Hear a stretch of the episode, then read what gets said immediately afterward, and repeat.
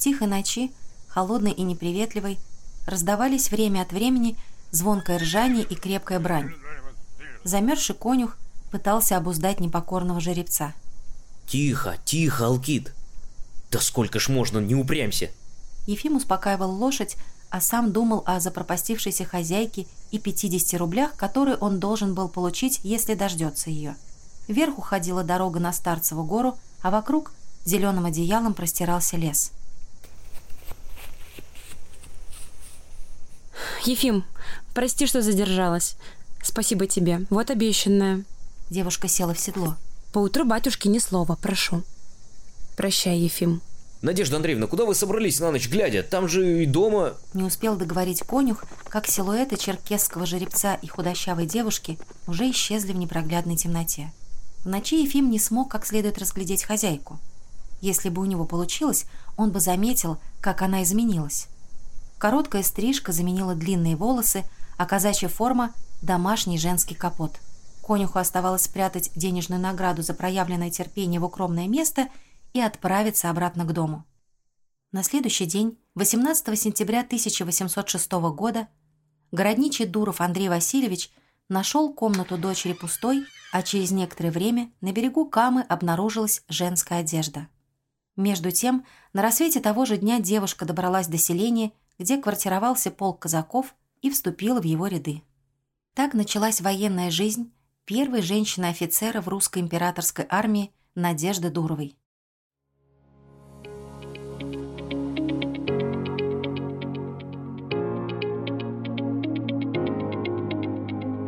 Привет!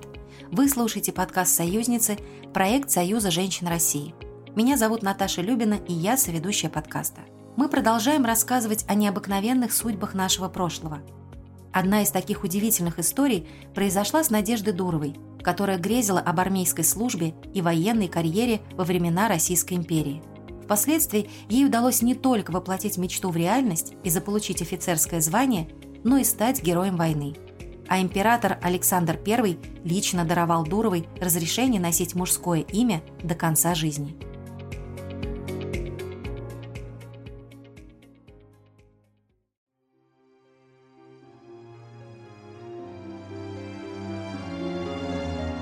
Стоит отметить, случай кавалерист девицы Надежды Дуровой на самом деле не первый в нашей истории – в Крыму в апреле 1787 года по приказу Григория Потемкина была сформирована амазонская рота, целиком состоявшая из женщин. Однако новоиспеченное подразделение создавалось лишь для того, чтобы достойно встретить императрицу Екатерину II. В то время она путешествовала по югу России, назревала очередная война с Османской империей, а Потемкин высоко оценивал храбрость и доблесть жен греков в борьбе против турок. Желая доказать правдивость своих слов, фаворит императрицы поручил организовать отдельное подразделение из ста благородных жен и дочерей балаклавских греков. Вот что вспоминала капитан роты Елена Сарандова. Амазонская рота была составлена по ордеру светлейшего князя Потемкина Таврического, последовавшего на имя командира Балаклавского полка, и состояла из благородных жен и дочерей балаклавских греков, в числе ста особ, в марте-апреле месяцах 1787 года. Императрица была встречена протеереем Балаклавского полка отцом Ананием. Не выходя из кареты, государиня подозвала меня к себе, подала руку, поцеловала в губы и, потрепав по плечу, изволила сказать «Поздравляю вас, амазонский капитан, ваша рота исправна, я ее очень довольна». После отбытия российской императрицы из Крыма рота была расформирована. Из-за того, что ее задача носила больше парадный характер, назвать амазонок полноценными женщинами-офицерами в российской армии можно лишь формально.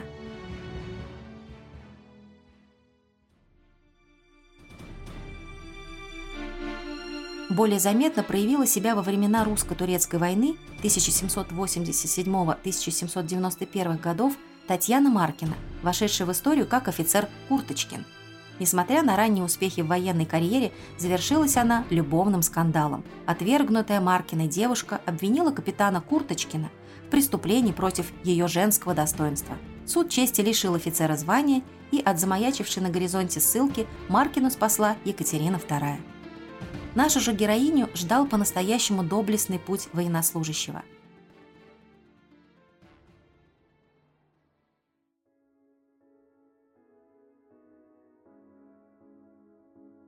Надежда Дурова родилась в семье гусарского ротмистра и дочери полтавского помещика в 1783 году.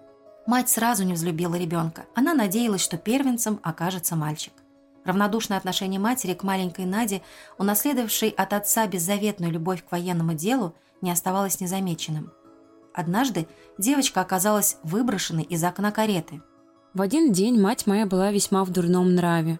Я не дала ей спать всю ночь. В поход вышли на заре. Маменька расположилась было заснуть в карете, но я опять начала плакать, и, несмотря на все старания няньки утешить меня, я кричала от часу громче. Это переполнило меру досады матери моей. Она вышла из себя и, выхватив меня из рук девки, выбросила в окно. Гусары вскрикнули от ужаса, соскочили с лошадей и подняли меня всю окровавленную и не подающую никакого знака жизни. Они понесли было меня опять в карету, но батюшка подскакал к ним, взял меня из рук их и, проливая слезы, положил к себе на седло. Он дрожал, плакал, был бледен, как мертвый, ехал, не говоря ни слова и не поворачивая головы в ту сторону, где ехала мать моя. К удивлению всех, я возвратилась к жизни и сверхчания не была изуродована. Только от сильного удара шла у меня кровь из рта и носа. Батюшка с радостным чувством благодарности поднял глаза к небу, прижал меня к груди своей и, приблизясь к карете, сказал матери моей, «Благодари Бога, что ты не убийца. Дочь наша жива, но я не отдам уже ее тебе во власть, я сам займусь ею». Сказав это, поехал прочь и до самого ночлега вез меня с собою, не обращая ни взора, ни слов к матери моей. С тех пор воспитанием Нади занялся ее отец, но подлинным наставником девочки стал фланговый гусар Астахов – Благодаря его вниманию и бескорыстной заботе в Дурово изо дня в день укреплялась страсть к военной службе. Астахов регулярно водил девочку в эскадронную конюшню, знакомил ее с армейскими порядками и сам устраивал шуточные представления, махая своей саблей из стороны в сторону. Кавалерист девицей Дурова стала также не случайно. К мечтам о военной жизни прибавилась любовь к лошадям и верховой езде. С особенной заботой описывается в мемуарах девушки черкесский жеребец Алкит, которого купил отец Нади после ухода в отставку и переезда в Сарапул. Неукротимый, капризный, конь становился удивительно спокойным в компании Нади. Когда девушке исполнилось 16 лет, батюшка приказал сшить для своей дочери казацкий чекмень и подарил ей Алкида. Надя сопровождала отца в его поездках за город. Ее ловкость и бесстрашие, а также природная расположенность к верховой езде сделали из Дуровой отличную всадницу – Именно тогда Надя окончательно решилась на шаг, который увековечил ее имя в истории. Детство, проведенное в лагере между гусарами, живыми красками рисовалось в воображении моем. Все воскресло в душе моей. Я не понимала, как могла не думать о плане своем почти два года. Воинственный жар с неимоверную силой запылал в душе моей. Мечты зароились в уме, и я деятельно начала изыскивать способы произвести в действие прежнее намерение свое – сделаться воином, быть сыном для отца своего и навсегда отделиться от пола, которого участь и вечная зависимость начали страшить меня.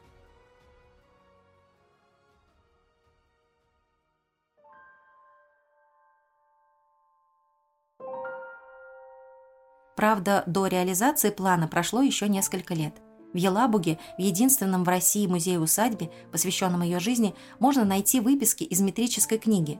Согласно документам, 18 лет Надю выдали замуж за чиновника по фамилии Чернов, а через два года у них родился сын Иван. Примерно в то же время девушка с ребенком на руках вернулась в родительский дом. 17 сентября 1806 года Дурова покинула родителей, чтобы примкнуть к казачьему полку, располагавшемуся недалеко от города – уже в его составе девушка рассчитывала дойти до регулярных частей русской конной армии.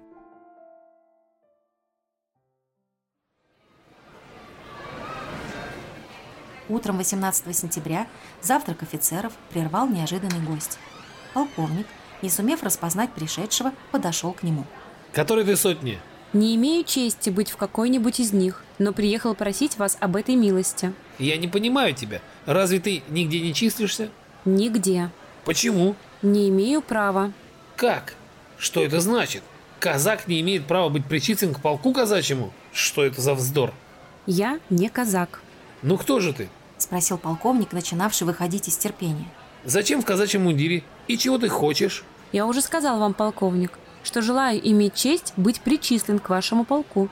Хотя только на то время, пока дойдем до регулярных войск. Но все-таки я должен знать, кто ты таков, молодой человек. И сверх того, разве тебе не известно, что у нас никому нельзя служить, кроме природных казаков? Я и не имею этого намерения. Но прошу у вас только позволения дойти до регулярных войск в звании и одеяния казака при вас или при полку вашем. Что ж до вопроса вашего, кто я таков, скажу только то, что могу сказать. Я дворянин, оставил дом отцовский и иду в военную службу без ведома и воли моих родителей. Я не могу быть счастлив ни в каком другом звании, кроме военного, поэтому решился в этом случае поступить по своему произволу. Если вы не примете меня под свое покровительство, я найду средства и один присоединиться к армии. Ну хорошо, молодой человек, ступай с нами. Но упреждаю тебя, что мы идем теперь на Дон, а там регулярных войск нет. Щегров, дай ему лошадь из заводных. У меня есть лошадь, ваше высокоблагородие. Я буду ехать на ней, если позволите. Тем лучше, тем лучше. Поезжай на своей лошади. Как же твое имя? Зовут меня Александром. А по отчеству? Васильем. Звали отца моего. Итак, Александр Васильевич, на походе ты будешь ехать всегда при первой сотне. Обедать у меня и квартировать. Иди теперь к полку, мы сейчас выступаем. Дежурный, вели садиться на коней.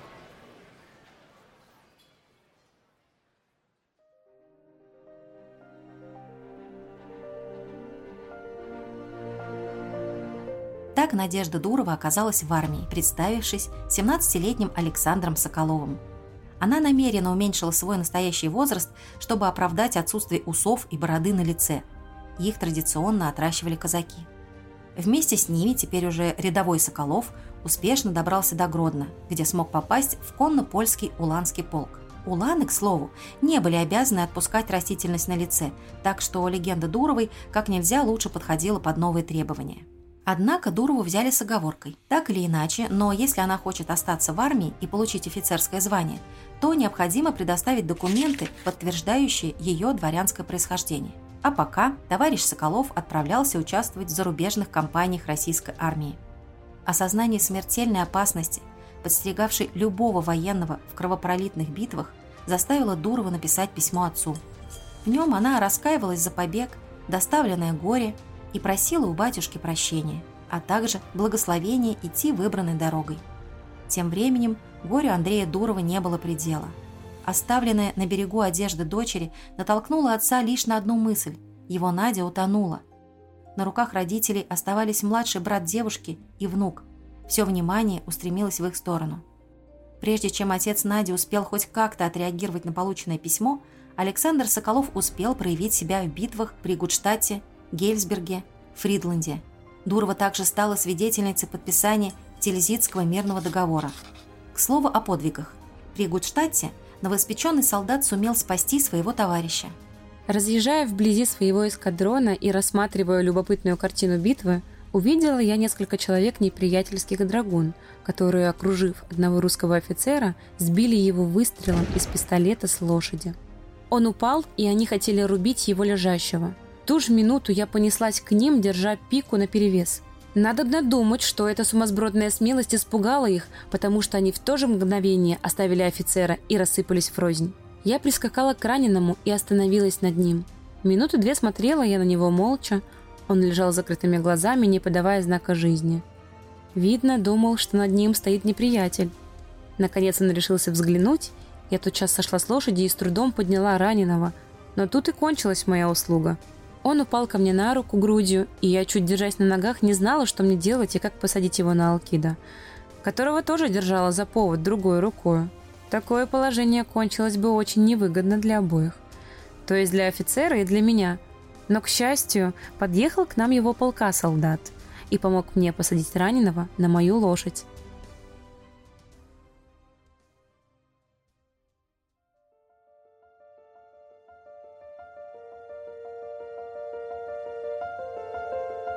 По возвращении на родину Дурова в скором времени вызвал к себе сам Александр I. Отец Нади, будучи отставным офицером и действующим городничим, активизировал все свои контакты и связи, чтобы найти дочь. Слухи об Улане, который лишь притворялся мужчиной, дошли до императора, и он потребовал с Соколовым-Дуровой личной аудиенции. Встреча состоялась в декабре 1807 года. Когда дверь в кабинет государя открылась, высокий статный мужчина подошел к Дуровой, взял ее за руку и спросил. «Я слышал, вы не мужчина. Правда ли это?» «Да, Ваше Величество, правда. Не отсылайте меня домой, Ваше Величество. Не отсылайте, я умру там. Непременно умру. Не заставьте меня сожалеть, что не нашлось ни одной пули для меня в эту компанию. Не отнимайте у меня жизни, государь. Я добровольно хотела ею пожертвовать. Для вас. Чего же вы хотите? Быть воином, носить мундир, оружие. Это единственная награда, которую вы можете дать мне, государь. Если вы полагаете, что только позволение носить мундир и оружие может быть вашей наградой, то вы будете иметь ее. За спасение товарища Дурова наградили Георгиевским крестом. Император произвел ее в корнеты, перевел в элитный Мариупольский гусарский полк и отдельным указом дал ей мужское имя – Александр Андреевич Александров. Правда, обмундирование гусара стоило немалых денег, поэтому в 1811 году Дурва была зачислена в состав литовского уланского полка. Особенности службы в рядах улан Корнет Александров знал вдоль и поперек, а снаряжение здесь обходилось в разы дешевле. Во время Отечественной войны 1812 года литовский полк числился резервным, но, несмотря на это, Дурова также принимала участие в сражениях на передовой. Мрачные картины войны не скрылись от ее пристального взгляда. Адский день. Я едва не оглохла от дикого неумолкного рева обеих артиллерий. Оружейные пули, которые свистали, визжали, шикали и как град осыпали нас, не обращали на себя ничего внимания, даже и тех, кого ранили. И они не слыхали их. До них ли было нам? Эскадрон наш ходил несколько раз в атаку, чем я была очень недовольна. У меня нет перчаток, и руки мои так окоченели от холодного ветра, что пальцы едва сгибаются.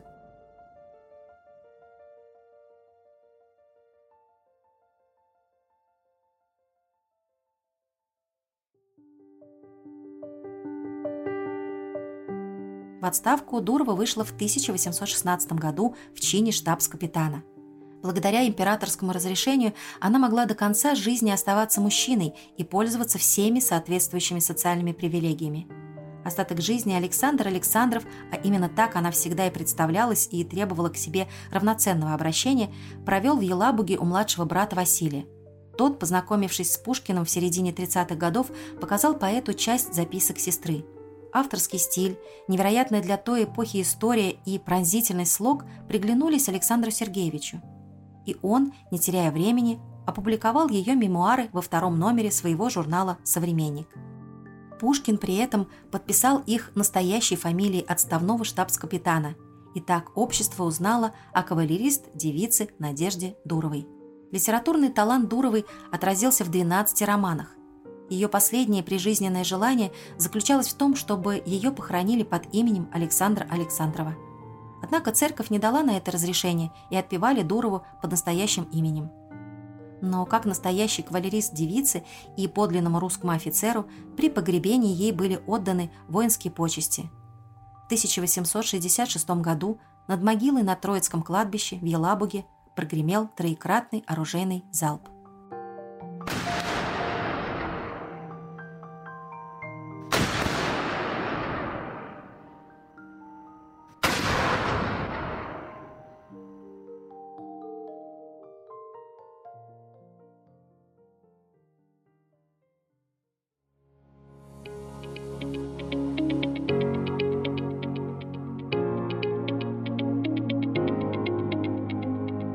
Жизни Дуровой говорят разное.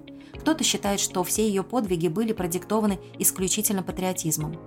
Кто-то полагает, что это лишь странности ее характера. Но, вспоминая о пройденном пути, Надежда Дурова признавалась. Она смогла заполучить свободу, которой так не хватало женщинам в те времена.